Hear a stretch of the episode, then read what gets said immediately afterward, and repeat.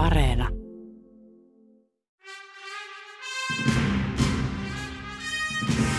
Maailmaan mahtuu paljon hienoja kirjoja ja upeita elokuvia. Mutta monestako hienosta kirjasta on onnistuttu tekemään upea elokuva? Kirja vs. Leffa esittelee teospareja, joissa leffaversiot vetävät vertoja alkuperäisteoksille. Kirja vs. Leffa. Toimittajana Jarmo Laitaneva. Tämä ei ole niinkään tarina Marsista tai selviytymisestä Marsissa, vaan tämä on tarina selviytymisestä. Ja se ympäristö on loppujen lopuksi mm, ei ole niin... Kyllähän toi, mun mielestä toi just sitoutuu tosi vahvasti myös just niin kuin, äh, niin kuin kirjalliseen perintöön niin kuin valistusaikaan ja tommoseen, että laitetaan tavallaan se informaatio ja se ongelmanratkaisu ja semmoinen niin kuin älykkyysihanne niin semmoisten niin kuin, äh, romanttisten äh, tarkoitusperien niin kuin Vielä elokuvaa katsoessa tuli jotenkin vahvimmin mieleen, että tätä voisi jopa pitää tämmöisenä nasaskifinä.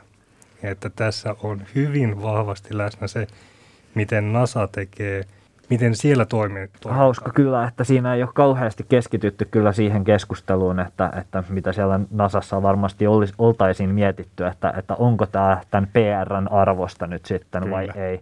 Että, että onko helpompi vaan ottaa se PR-hitti siitä, että jätetään se sinne kuolemaan. Se, mikä tästä teosparista puuttuu kokonaan, on äh, Jeff Bezosin ja muiden yksityisten henkilöiden perustama avaruuslentoyhtiöt – Nythän tämä on vain valtiollisten toimijoiden NASAn ja sitten Kiinan vastiinparin, eikä esimerkiksi tämä Euroopan avaruusjärjestö Se, mä luulen, että sitä oltaisiin ehkä harkittu tarkemmin, jos, jos olisi heti lähdetty kirjoittamaan sitä niin kuin romaanimuotoon välittömästi, niin siinä olisi varmaan ollut enemmän semmoinen, että okei, että pitääkö tässä sitten olla jotain niin kuin enemmän jotain surkuttelua ja, ja semmoista.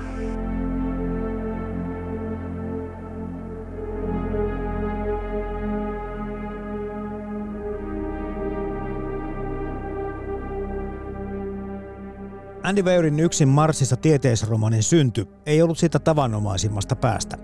Avaruustutkimusta harrastava Weir kirjoitti vuodesta 2011 Mars-seikkailuaiheesta blogia, joka suosion myötä tekstit kustannettiin kirjaksi 2014. Bestselleriksi nouseen teoksen otti käsittelyyn Skifi-toiminnan erikoismies Ridley Scott, eikä katsoja joutunut pettymään – vaikka 2015 ilmestynyt leffa seuraa kirjan tapahtumia päällisin puolin uskollisesti, elokuvan ja kirjan erot ovat pohtimisen arvoisia. Andy Weirin ja Ridley Scottin Yksin Marsissa teoksista keskustelevat väitöskirjatutkija Mikko Mäntyniemi Tampereen yliopistosta ja mediatutkija Valtteri Kauraoja Turun yliopistosta. Tämä on Kirja VS Leffa, ohjelman tarinoiden myös uusille planeetoille kurkottavien tarinoiden ystäville.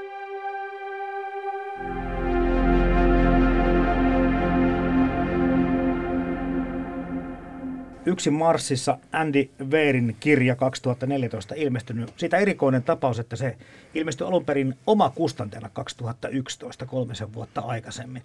En tiedä todellisuutta, mutta mites Mikko Mäntyniemi ja Valtteri Kauraoja, niin ei, ei kuulosta kovin yleiseltä? No ei se varmasti yleinen ilmiö nykypäivänäkään vielä ole, vaikka joitain poikkeuksia toki on, kuten Fifty Shades of Grey, jota julkaistiin netissä tekstinä ennen kuin kustantaja sen nappasi, että ei silleen ainutlaatuinen tapahtuma on, mutta poikkeus ehdottomasti kustannusmaailmassa. Musta tuntuu, että, että siinä on ehkä myös semmoinen tietty äh, sen kirjan menestyksen sala tavallaan, että miten se on niin kuin internet-teksti – ja myös se rakenne, se päiväkirjarakenne ja se rakenne siitä, että, että esitetään uusi ongelma ja sitten pyritään ratkaisemaan se, niin se on myös semmoinen, niin kuin, mikä musta tuntuu siltä, että se on niin kuin jäänne siitä tavallaan siitä blogirakenteesta.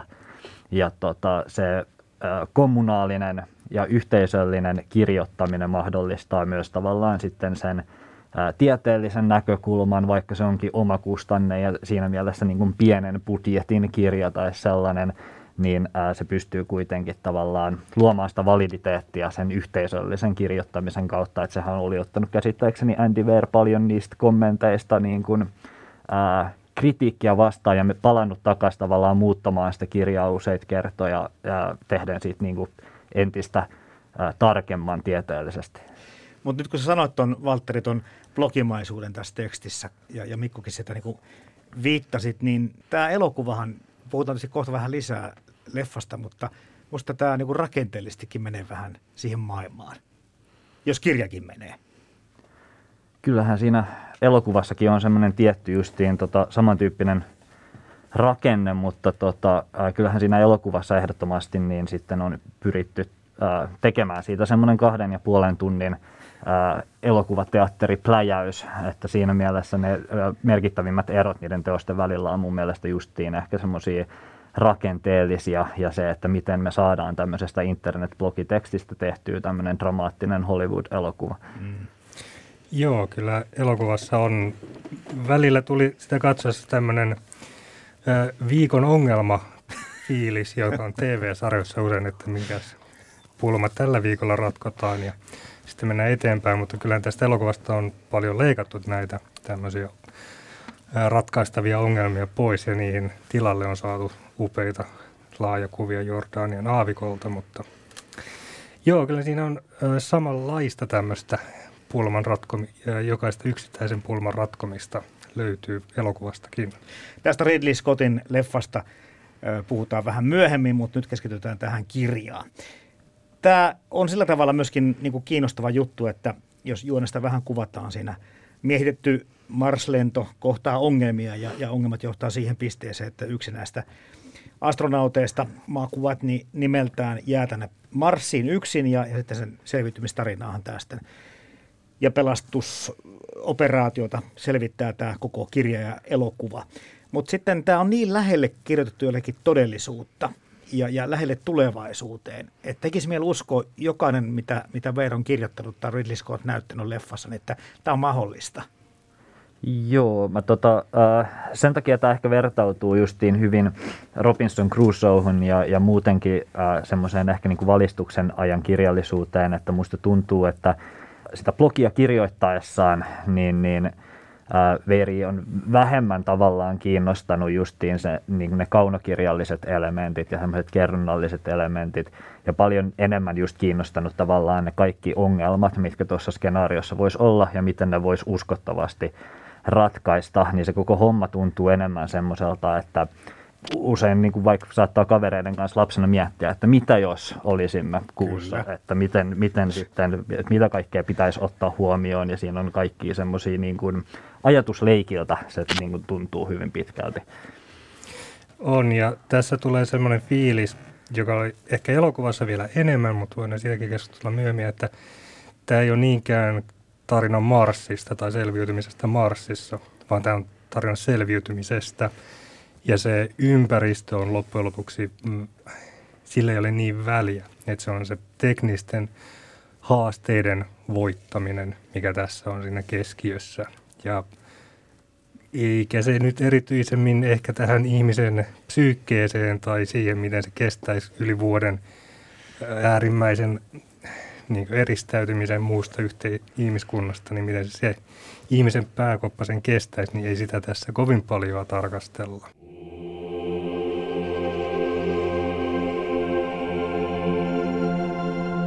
oikeastaan nyt kun nämä, mistä ollaan jo aloitettu tässä puhumaan, niin, niin kertoo just ehkä tämän kirjan syntyvaiheesta enemmän. Eli siinä ei ole ajateltu semmoista kokonaista draaman kaarta, vaan lähdetty ongelma edellä ja sitten semmoista niin teknisiä yksityiskohtia selvittämään ja kääntämään. Ja lopulta on syntynyt kyllä hieno kokonaisuus. Yhtään ota pois tätä kunniaa tästä näin, mutta tämä on vähän erilainen kirja ja ehkä leffanakin, niin se pitää jotenkin huomioida tässä lukiessa tai ymmärtää tätä kirjaa, että on, tämän syntytarina on toisenlainen.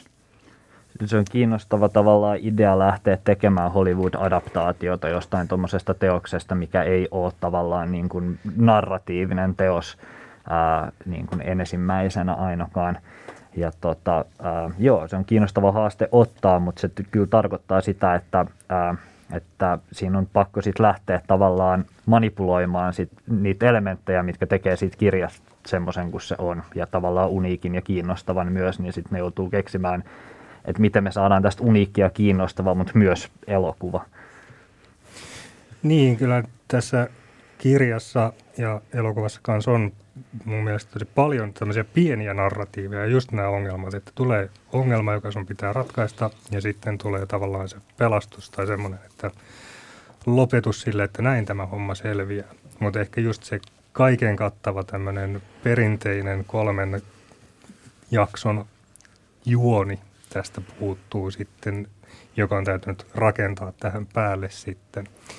Ja kyllä se tähän niin tulee. Kyllä tässä tämä Mark Watnin eli päähenkilön selviytymiseen pistetään semmoista emootiotakin mukaan, että lukija kiinnostuu siitä ja haluaa, että hän selviää, että kyllä tästä tosiaan internetteksteistä ja tämmöistä yksittäisistä ongelmista on saatu rakennettua menevä teksti, joka nyt ei välttämättä kaikille ole lukijoille tietenkään tarkoitettu, kun tästä puuttuu aika paljon semmoinen ihmis, ihmisten välinen kontakti tai että se keskittyy niin paljon niihin ongelmiin, eikä ihmisen tavallaan kanssakäymiseen muiden ihmisten kanssa. Että ei tämä kaikille tämä teos sovellu, mutta kyllä tämä on erittäin mielenkiintoinen teos ja sanoisin, että tämä teos pari itsessään olisi erittäin mielenkiintoinen ja rakentava analyysikohde jollain adaptaatiokurssilla tai adaptaatiokeskustelussa, että,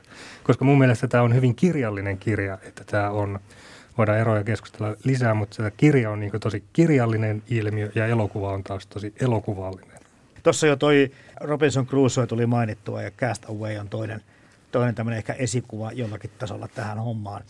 Ja miksei myös ihmemies MacGyver tuu mieleen tästä Watnin roolista tuolla pulmia ratkaisee. Nyt, ei nyt ihan linkkuveitsellä, mutta Jeesus-teipillä kuitenkin, mikä on niin kuin ihmeaine ja sillä pystyy pelastamaan monta kertaa. Mutta näettekö te jossakin tyylilajissa muita tämmöisiä esikuvia tai on myös, on myös olemassa semmoinen 60-luvun B-elokuva nimeltä Robinson Crusoe on Mars – ja tota, mikä on tota, premissi on ainakin hyvin samankaltainen, mutta se on sitten paljon enemmän semmoista tota, kunnon, kunnon 60-luvun peskifiä, että siinä on Robinson Crusoella apuriapina, joka seikkailee hänen kanssaan Marsissa ja sitten löydetään perjantai marssilaisten seasta ja niin poispäin.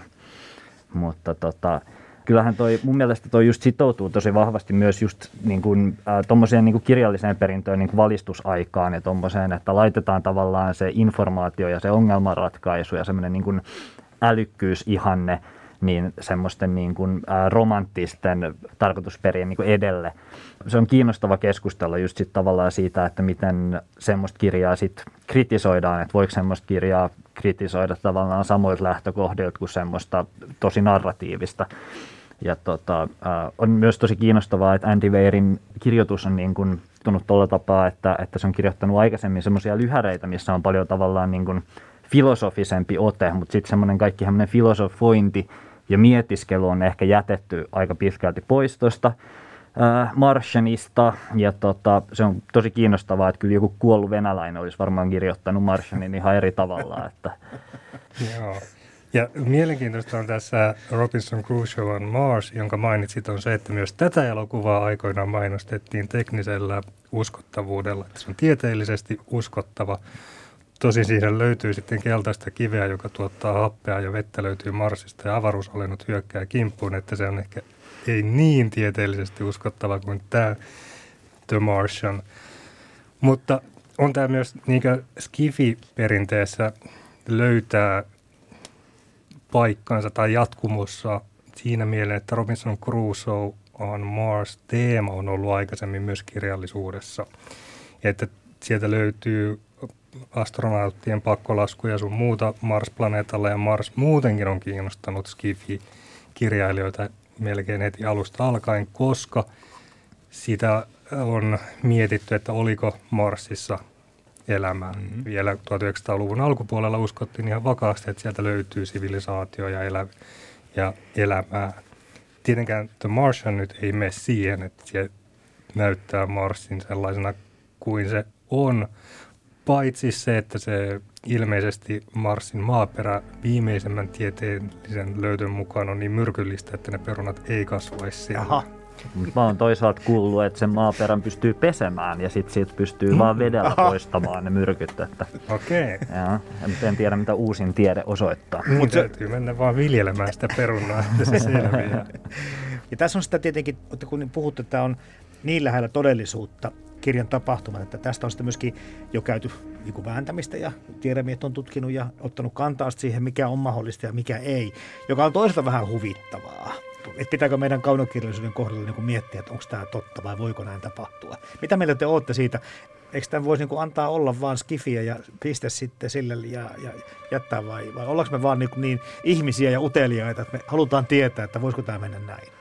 Se on tavallaan just se kiinnostava kaksijako, mitä tuli paljon pohdittuakin justiin, että, että miten tämmöistä kirjaa sit saa kritisoida. Niin. Koska tulee semmoinen tavallaan tie, tietyllä tapaa tuntuu siltä, että sille pitää paljon, antaa paljon semmoisia niin asioita anteeksi, koska se ei yritä olla niin, niin kuin, tota, narratiivinen kirja kuin moni muu, vaan koska se on niin tekninen, niin tuntuu, että okei, että ehkä mun pitää antaa sitten anteeksi, että näitä kaikkia hahmoja ei kehitetä niin paljon tai jotain.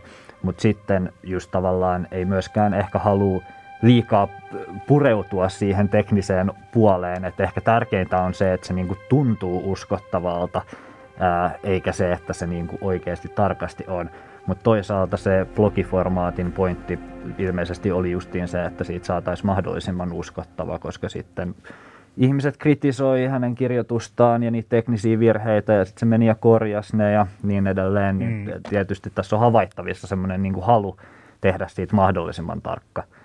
Niin ehkä sitten kritiikkikin on ansaittu.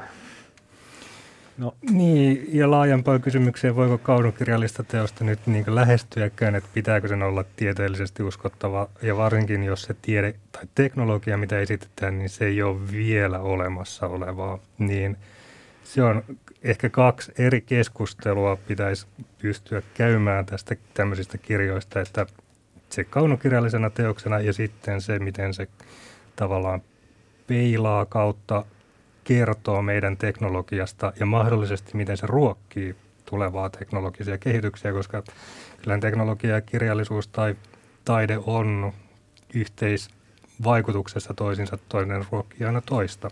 Hmm. Ja tässä oli myös mielenkiintoista se, että on puhuttu paljon teknologiasta ja tässä on paljon tämmöistä teknistä noppitietoa ja miten laitteet toimii. Mutta vielä elokuvakatsoessa tuli jotenkin vahvimmin mieleen, että tätä voisi jopa pitää tämmöisenä NASA-skifinä. Että tässä on hyvin vahvasti läsnä se, miten NASA tekee, eli Yhdysvaltain toi avaruuslaitos, miten siellä toimi, toimitaan, mitkä on ne toimintaperiaatteet, käytännöt, sun muut, ja niistähän nyt voi vain arvailla, että kuinka hyvin tämä teos niitä kuvaa ja uskottavasti. Mutta se, että tämä teos haluaa juhlia jotenkin jopa tämmöisellä Arthur C. Clarke-maisella otteella tämmöistä avaruuseksploraatiota ja avaruusmatkoja sun muuta ja miten NASA on ollut siinä – kärjessä. Ja sitten kun mennään siihen loppuun, jos tehdään yhteistyötä kiinalaisten kanssa, niin mielenkiintoisesti tässä ei mainita sanallakaan venäläisiä, jotka on myös avaruusteknologia ja avaruusmatkustuksen niin pioneereja olleet. Et heidät on otettu kokonaan tästä kirjasta sitten. Totta, ei muuten, ei vilahdakaan. Puhutaan vähän aikaa kirjasta, niin tähän Ridley Scottin mainioon leffaan on se, että miten toi huumori? Joo, en tota, halua koko aika puhua siitä blogimaisuudesta, mutta tämäkin on mun mielestä semmoinen elementti, että, että kun se on niin kuin internettiin kirjoitettua tekstiä, niin mun mielestä tavallaan se huumorikin on semmoista niin kuin internethuumoria. Ja usein kun kuulee ihmisten puhuvan siitä teoksesta, niin ne puhuu siitä, että, että miten samaistuttava tämä niin kuin Mark on ja jotenkin, että miten niin kuin, tota, oikealta ihmiseltä se tuntuu. Ja mun mielestä se on niin kuin tavallaan se modernius ja se niin kuin internet-tekstimäisyys, että se koko kirja tuntuu, ainakin ne markkinoisuudet tuntuu välillä se, siltä, että lukisi vaan jotain nettikommenttia. Totta. Ja se sopii tosi hyvin siihen, että mä voisin hyvin kuvitella lukevani sen niin kuin siinä blogimuodossa justi ja sitten se tuntuisi tavallaan täysin sopivalta ja sitten on mun mielestä ehkä myös tärkeää mainita, että että, että Andy Weir on itse käsittääkseni myöntänyt, että tämä päähahmo on niin kuin self-insert, että, että se on niin kuin, tota, ää, et sen takia se on niin vahva hahmo myös, koska hän on kirjoittanut käytännössä vain itsensä, mutta ilman niitä vikoja, mitkä hän kokee itsessään. Ja tota, tehnyt vaan niin kuin itsestään tämmöisen ihanteellisen, täydellisen ää, tiedemiehen, mutta sitten on pystynyt tavallaan peilaamaan siinä hahmossa kaikki niin kuin sen oman huumorin tajunsa. Ja hyvin siitä mun mielestä välittyy se, että minkälainen tyyppi tämä kirjailija niin kuin on henkilökohtaisessa elämässään, kun lukee, että miten se on ton – Markin kirjoittanut.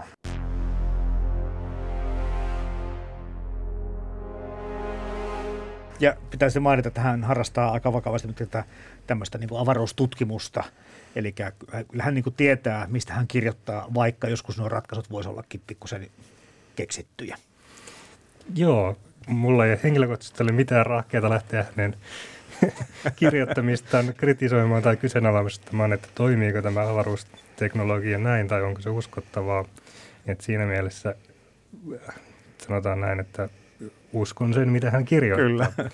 Mutta huumorista sen verran, että se tuntuu aluksi, tai se aluksi se sopii tosi hyvin mun mielestä. Se oli tosiaan niin selviytymistapa, mm-hmm. kun sä oot äärimmäisessä tilanteessa, niin helposti sitä tekee huumoria tilanteesta, että se ei vain luhistu sen kaiken kaauksen tai uhan alla, mutta kyllä se varsinkin elokuvassa se tuntui jossain loppua kohti se alkoi jo painaa silleen, että tämä tuntuu nyt vähän liian semmoiselta katsojalle suunnatulta.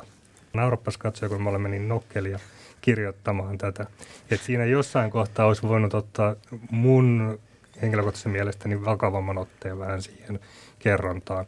Mutta pääasiallisesti se huumori siinä toimii ja se kuvastaa, sanot Valtteri, niin se kuvastaa jotenkin tätä nykyaikaa.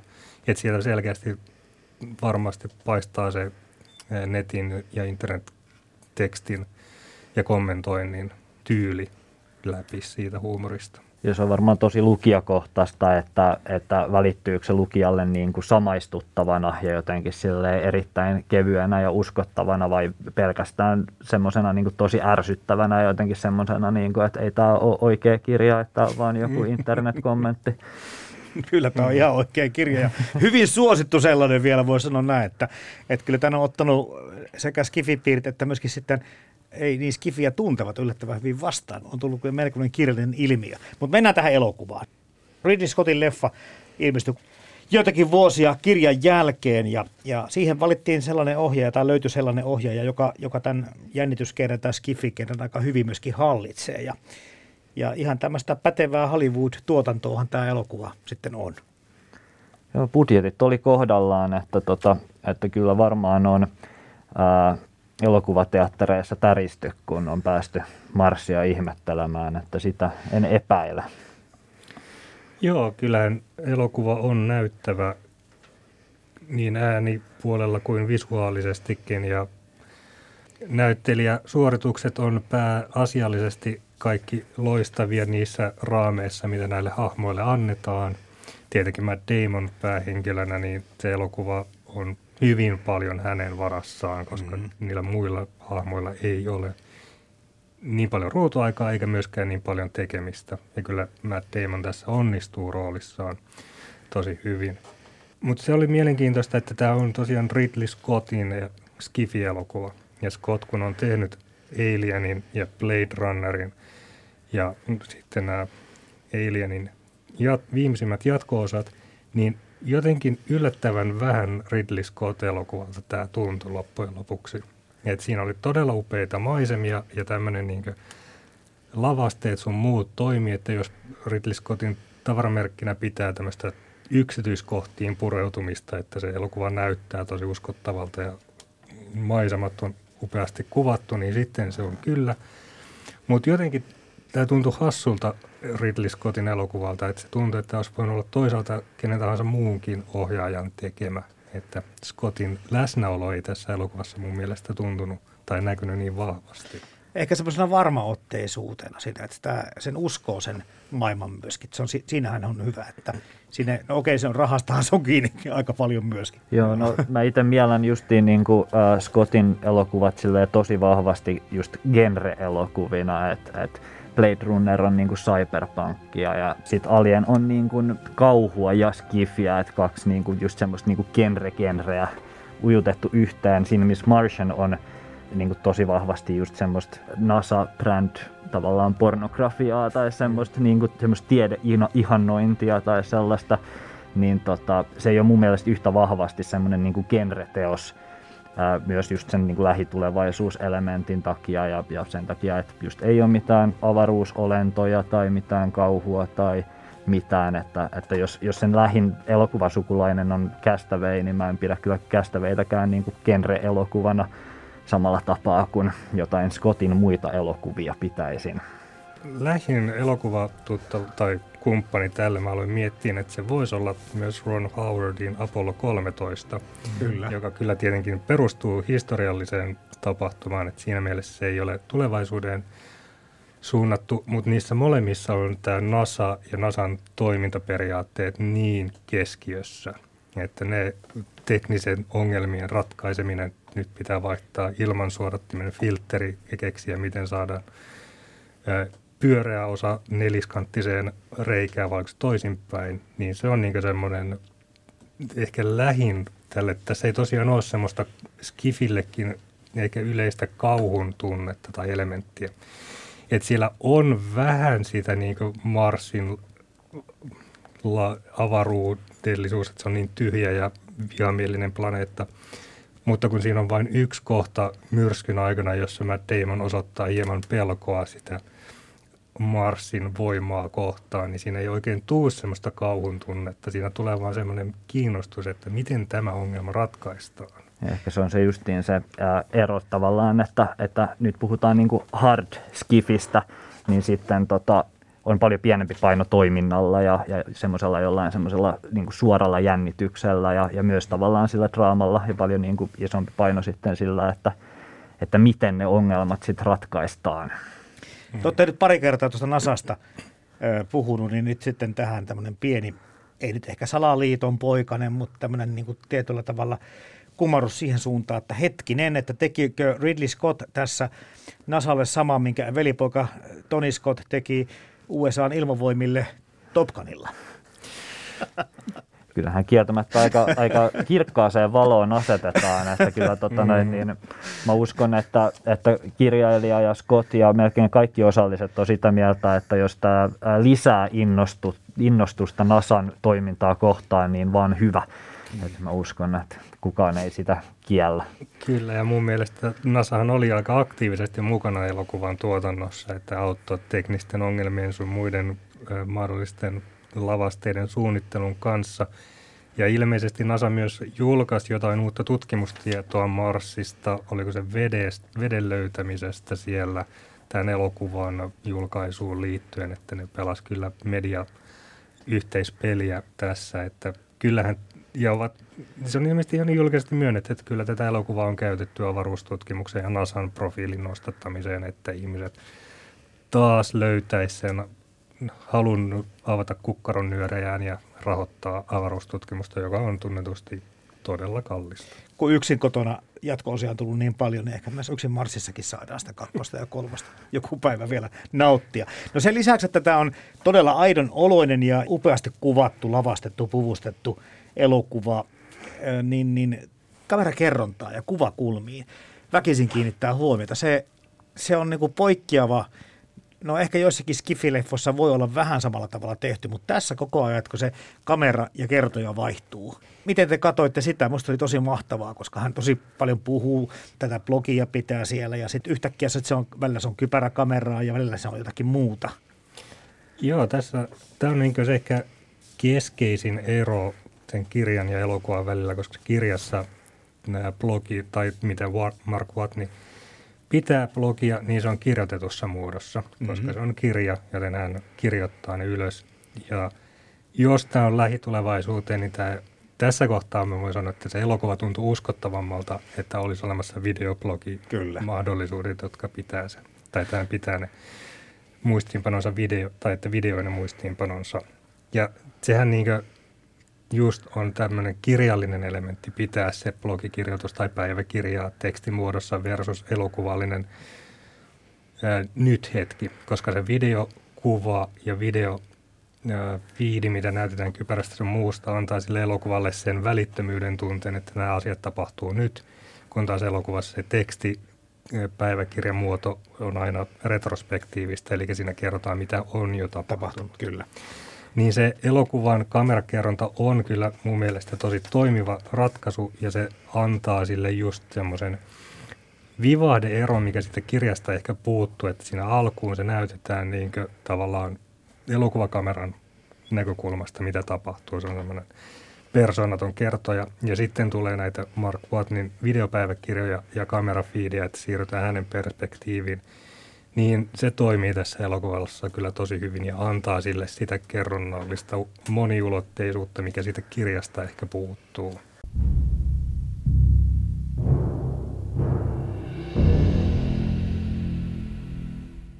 Andy Weyrin ja Ridley Scottin Yksin Marsissa teoksista keskustelevat väitöskirjatutkija Mikko Mäntyniemi Tampereen yliopistosta ja mediatutkija Valtteri Kauraoja Turun yliopistosta.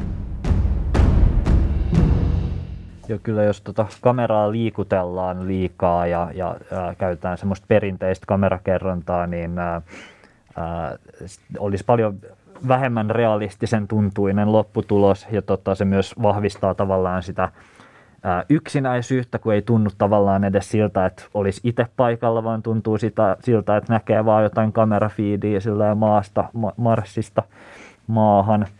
Ja tota, ää, joo, mun mielestä vahvistaa sitä yksinäisyyttä ja sitten just tuo tavallaan se hahmon lähemmäs, se on hyvä tekosyy kaikille semmoisille kasvolähikuville ja, ja tämmöisille. Ja tota, kyllä se on paljon kiinnostavampi versio tavallaan siitä, mitä se olisi voinut olla jossain toisessa adaptaatiossa, missä tota, näytettäisiin, kun Mark Watney kirjoittaa päiväkirjaa ja sitten tulisi voiceover, missä se selittää, että, että mitä se kirjoittaa. Voiceoverilla on kyllä pilattu monta hienoa elokuvaa. onneksi, onneksi tässä ei sitä nähdä. Scott on oppinut Blade Runnerista. Siitäkin on olemassa muita versioita onneksi, ilman sitä ääntä. Tämä leffahan sille jännästi muuttuu mun mielestä edetessään. Että se, kun se alkaa niin rajulla dramaattisella toiminnalla sillä Marsissa. Pikkuhiljaa se näkökulma siirtyy enemmän ja enemmän sinne maahan, siihen NASAn suunnittelemaan pelastusoperaatioon. Se jännitekin muuttuu myös elokuvan katsonnan aikana melko lailla. Ja siinä elokuvassa tulee semmoinen notkahdus just kun se ensimmäinen luotaimen lähetys epäonnistuu ja ne alkaa miettiä sitä uutta ja selviää, että Mark Watney joutuukin selviämään pitempään. Aluksi luulen, että joutuu selviämään pitempään ilman ruokaa, mutta sitten se onkin lyhempi aika. Niin, ja se, että se elokuva alkaa isolla myrskyllä, joka ei ole missä miten kirja alkaa ja se päättyy dramaattisella Iron Man lentelyllä avaruudessa, jota ei ollut myöskään kirjassa, niin se, niistä voidaan puhua ehkä lisää, mutta se keskikohdan semmoinen lässähdys oli vähän semmoinen, että en tiedä, olisiko tätä voinut lyhentää tätä elokuvaa jotenkin, mutta siinä... Tämä on pitkä leffa. Se on yli kaksituntinen leffa ja mä katsoin sitä, kun viimeisen kerran katoin, niin mun piti katsoa se kahdessa osassa, koska se on vähän turhan pitkä katsoa silleen kertarysäyksellä. Ja siinä oli vähän semmoinen tunne, että okei, nyt tässä ei ole enää Mark Watnin selvittelyssä, vaan me ollaan byrokratiassa pyörittelemässä jotain papereita Nasan toimistolla – niin miksi mun pitäisi tästä olla näin kiinnostunut? Ehdottomasti sitten, kun yritetään vielä kovempaa tiivistää se kahteen ja puoleen tuntiin ja pitää säästää puoli tuntia action-kohtauksilla alkuun ja loppuun ja näin poispäin, niin tota, kyllähän se on aika mahdoton, mahdoton prosessi saada siitä tavallaan – mitään muuta kuin turhan oloisen siitä maassa pyöriskelystä, mutta totta kai se myös tarvittiin, koska se on oleellinen osa tavallaan sitä mm. teosta ja sitä, myös sitä tiedeihannointia, mikä on mun mielestä oleellinen osa kuitenkin sitä teosta.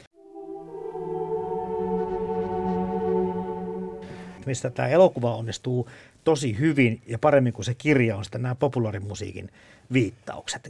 Kirjassahan kerrotaan paljon sitä, kuinka Mark Watney löytää sitten tämän Mars-matkan komentaja Louisin tavaroista elokuvia ja musiikkia ja, ja sitten tämä Louis osoittautuu arvottomaksi diskofaniksi. Ja, ja sitä kyllä käsitellään, se vähän naurattaa siinä kirjassa, mutta millä tavalla sitten Ridley Scott on onnistunut tuomaan sen musiikin tähän elokuvan yhteyteen, niin, niin siinä on kyllä semmoinen aika saumaton liitto.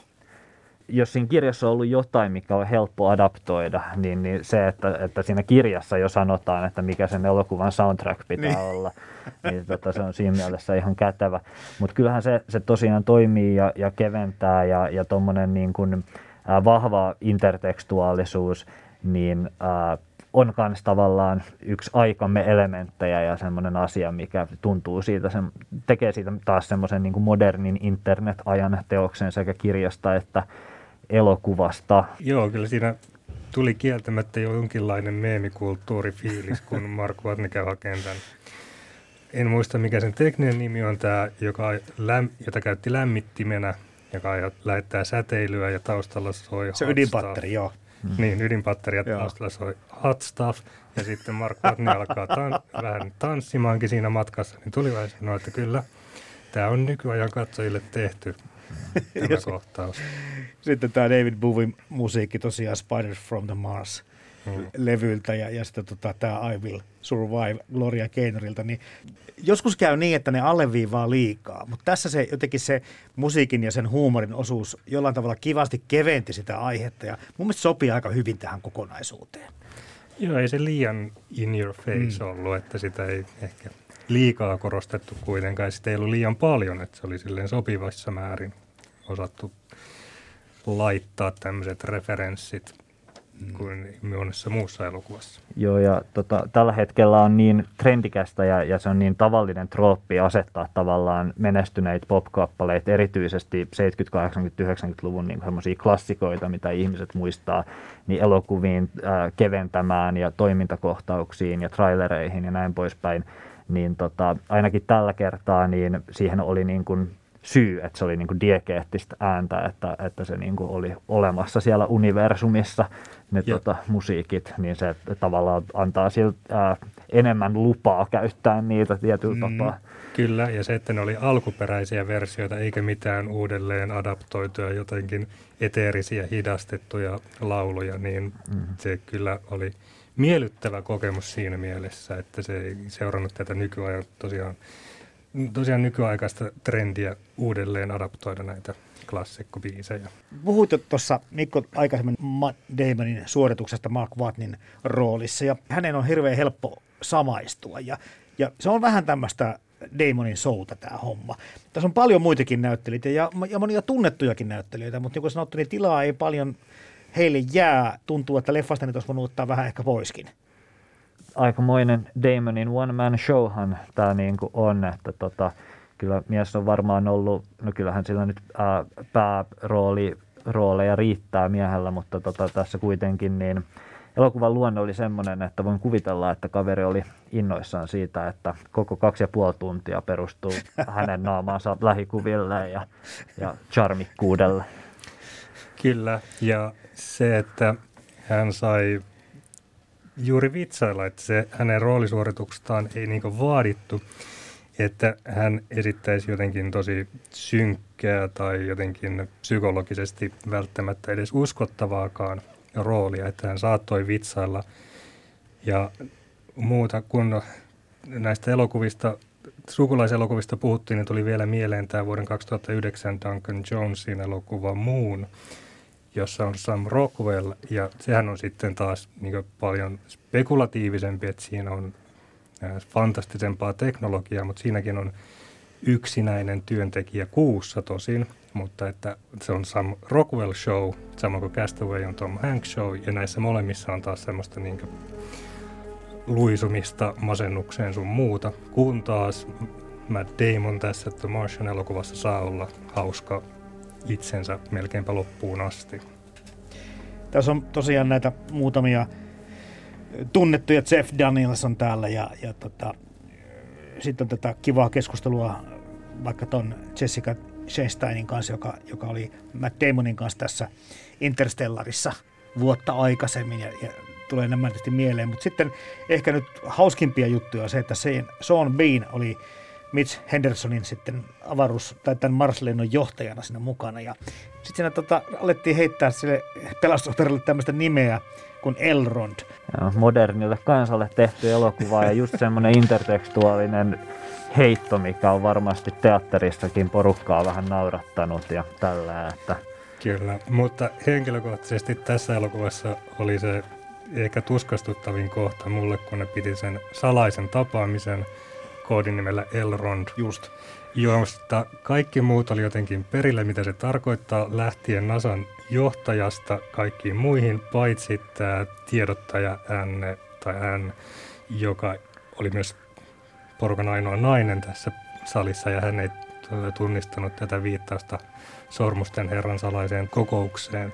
Niin siinä kohtaa oli että tämä vitsi on kyllä nyt mennyt puuhun mielestäni. Ja varsinkin kun NASAn johtajakin vielä jotenkin haluaisi koodinimekseen Glorfindel, joka on jotenkin todella syvällistä tolkien nörttiyttä. Ja mä en jotenkin, sitä kohtaa mä en uskonut, että jotenkin NASAn pääjohtaja olisi ollut niin nörtti kuin ne kaikki muut NASAn tiedemiehet.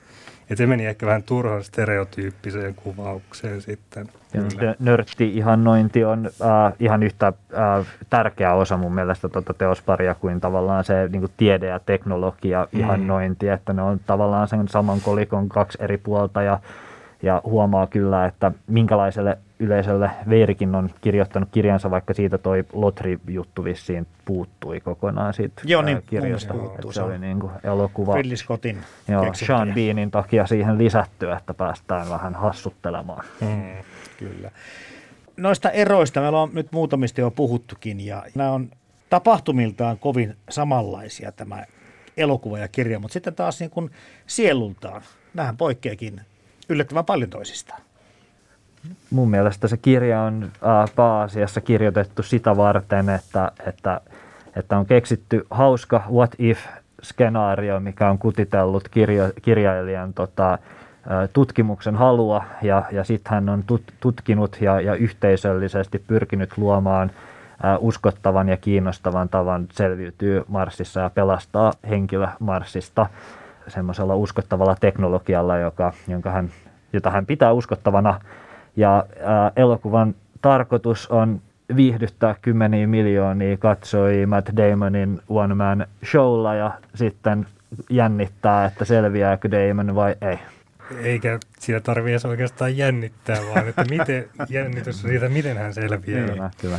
Ja mun harmistus tästä elokuvasta vaikka mä just sanoin, että se tuntui liian pitkältä, oli se, että siitä oli otettu iso osa pois siitä lopusta, kun Mark niin lähtee sinne Ares 4 mm. paik- äh, laukaisupaikalle, mistä hän löytää tämän Mars-laskijan, jolla, tai lentäjän, jolla lopulta pelastuu. Koska siihen matkaan, se, elo, se matkan ongelmallisuus oli elokuvassa jotenkin ohitettu tosi yliolkaisesti, kun taas kirjassa oli hyvin pitkällinen prosessi, miten tämä matka onnistuu, kun oli monta tuhatta kilometriä. Niin siinä kohtaa huomasin, että elokuva oli jo liian pitkä. Siinä oli ollut liian monta tämmöistä draaman kaarta, ettei enää voinut laittaa enempää tai katsoja, katsoja suoraan sanottuna kyllästyy tai hämmentyy liikaa, että mi, mitä tässä nyt oikein tapahtuu. Niin kyllä se huomaa, että siinä elokuvassa on oijottu semmoista oikeasti isoja teknisiä kysymyksiä sen takia, että saadaan sellainen perinteinen tunnelataus, mikä elokuvassa on, että saadaan se loppukliimaksi rakennettua ilman mitään sen suurempia ongelmia siinä tai pienempiä sivuongelmia enää. Ja että päästään tämmöisiin tosi upeisiin laajakuvaotoksiin. Ja ne on hienoja. Ne on hienoja, mm. mutta ne on jotenkin vie liikaa siitä elokuvan sisällöstä, että se tuntuu, että se on liian semmoinen sentimentaalinen kohta siinä. Että se elokuva tuntuu olevan yllättävän, tai se oli yllättävän sentimentaalinen tällä katselukerralla, mitä sen katoin, verrattuna kirjaan, jossa se on, sekin kirjakin on tämmöinen tosiaan ylistys avaruustutkimukselle ja yhteistyölle, että Mark Watney kirjan lopussa sanoi, että tämä, hänen pelastuminen onnistui vain siitä, että kaikki miljardit ihmiset maapallolla yhdistivät voimavaransa hänen pelastamiseen. Ja Kyllä. kansakunnatkin tulivat yhteen, kun Yhdysvallat ja Kiina, ei Venäjä, yhdistivät voimansa ja pelastivat hänet. Niin on se tämmöinen onnellinen loppu, joka ei kyllä nykypäivänä tunnu olevan mahdollista. Mutta silti se kirjassa oli jotenkin semmoinen ehkä realistisempi ote siihen, miten se tapahtuu, kun se elokuva oli ehkä, kuten Valtteri sanoi, niin suunnattu isolle yleisölle ja siinä pitää olla tämmöinen tietty tunnelataus sitten.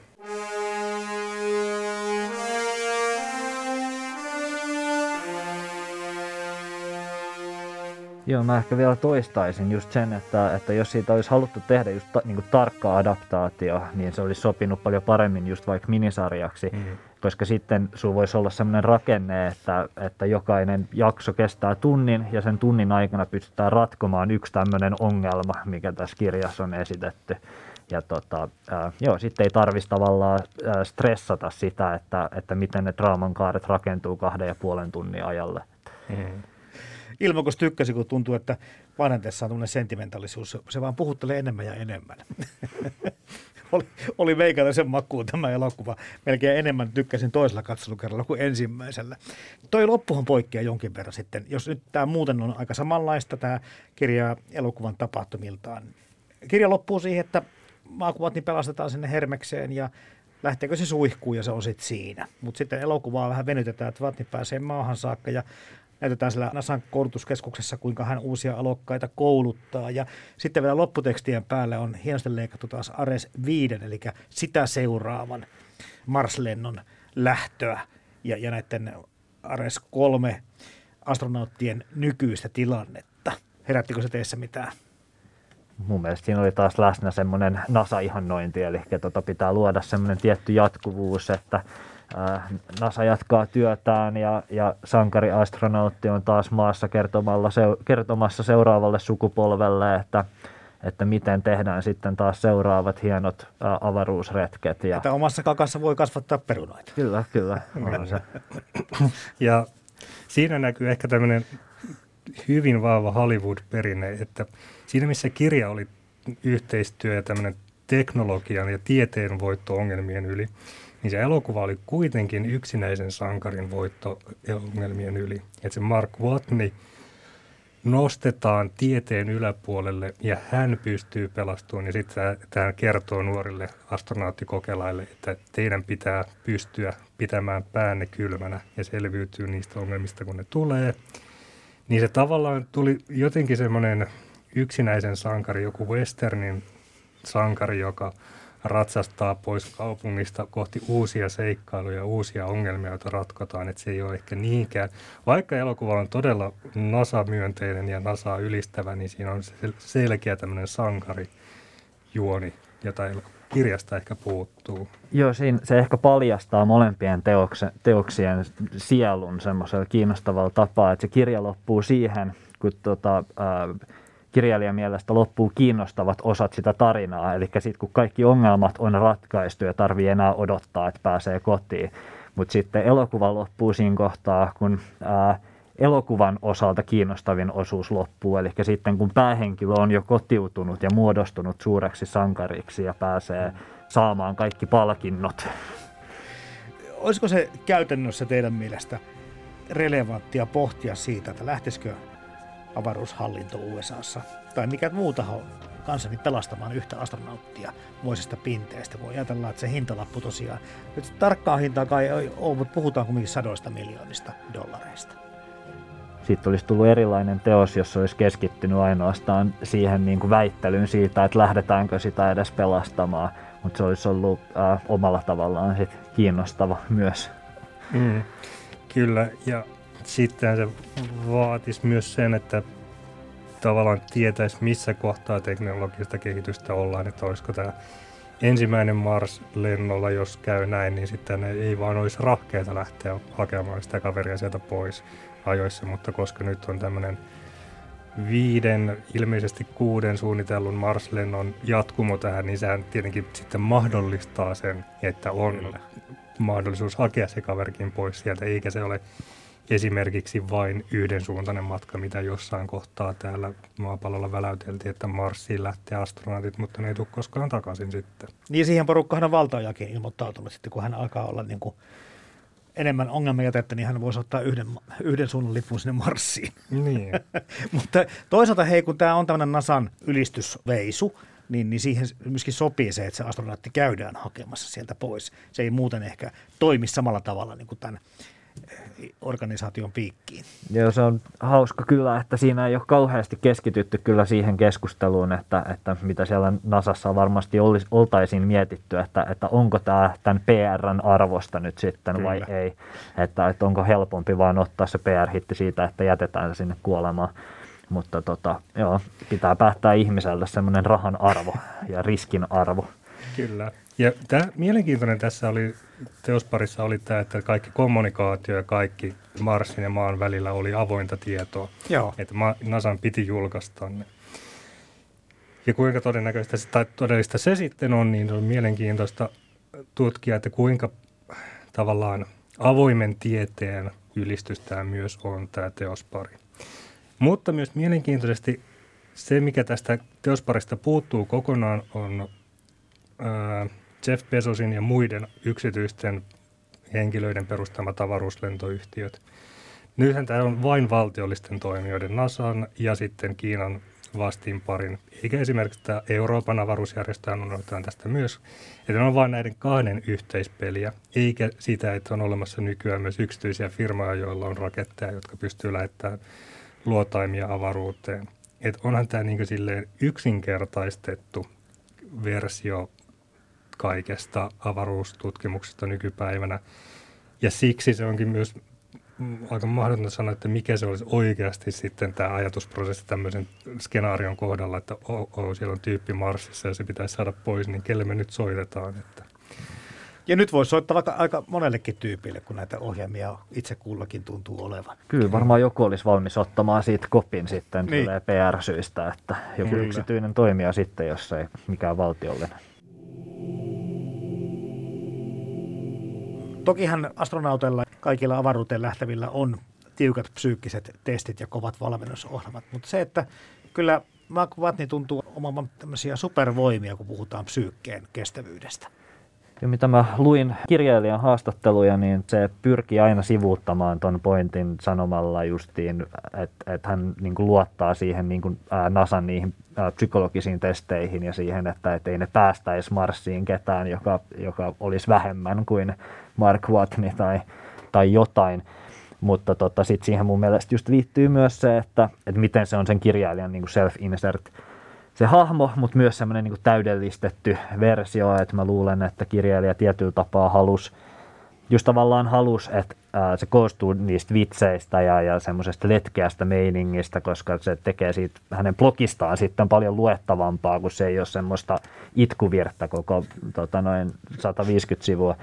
Ja tota, se, mä luulen, että sitä oltaisiin ehkä harkittu tarkemmin, jos, jos olisi heti lähdetty kirjoittamaan sitä niin kuin romaanimuotoon välittömästi, niin siinä olisi varmaan ollut enemmän semmoinen, että okei, että pitääkö tässä sitten olla jotain niin kuin enemmän jotain surkuttelua ja, ja semmoista.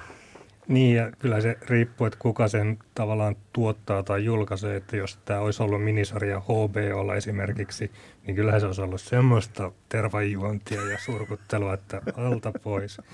Mutta kyllä tämä Mark Watnin jotenkin tämmöinen täydellinen hahmo näkyy siinä tosi vahvasti, koska jos on, mitä se oli, 19 kuukautta yksin Marsissa, niin mä en usko, että Nasalla on mitään psykologisia testejä, jotka vois paljastaa, että pärjääksä siellä noin hyvin kuin Mark Watney.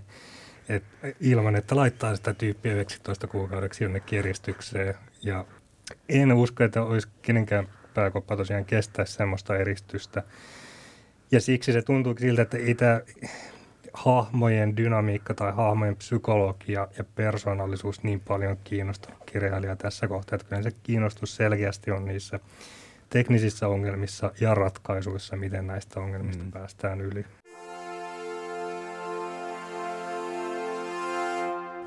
Tämä on niin kuin sanottu kiinnostava pari vertaa. Kirja ja leffa on molemmat mainioita. Tuleeko teille muita semmoisia merkittäviä kohtia tai ajatuksia mieleen näistä? Ehkä tässä on käynyt silleen semmoinen just salama lasipullossa tyyppisesti, että, tota, että kun tämä on kirjoitettu niin kuin, äh, internet-kansalle ja, ja, ja semmoisena just niin kuin, äh, tavallaan yhteisöllisenä teoksena siinä mielessä, että se äh, kutsuu ihmisiä sekä niin kuin, ä, tavallisia että myös niin kuin julkiksia ja tämmöisiä niin kuin tiedemiehiä ja, ja NASAa järjestönä niin ä, tutkimaan sitä teosta ja, ja tota, tekemään näitä tieteellisiä julkaisuja, jotka liittyy siihen ja tekemään YouTube-videoita, missä sitten analysoidaan, että mikä on realistista ja mikä ei, niin tota, se on ä, erinomainen marketointistrategia, mikä on todennäköisesti tapahtunut vähän niin kuin vahingossa – Ja tota, se on äh, uniikki tarina jättimenestyksellä. Joo, kyllä tämä on varmasti omanlaisensa salamalasipurkissa, kuten sanoit, että ei tämmöistä varmaan kovin helposti toistu tämmöinen ilmiö. Ja tässä on niin, niin se jotenkin vahvat kaiut jostain 50-60-luvun skifistä Asimov ja Clark, jossa oli jotenkin tosi optimistinen näkemys siitä, mitä avaruustutkimus voi olla ja tulee olemaan. Ja mielenkiintoisesti just tämä valjastaa internet-kiakuntaa tarkastelemaan avaruustutkimusta, mutta myös muita kulttuurisia tuotteita, elokuvia ja kirjoja. Ja siinä mielessä se ehkä tekee hieman nyt karhun palveluksen, jos aletaan nyt katsoa näitä tieteellistä uskottavuutta.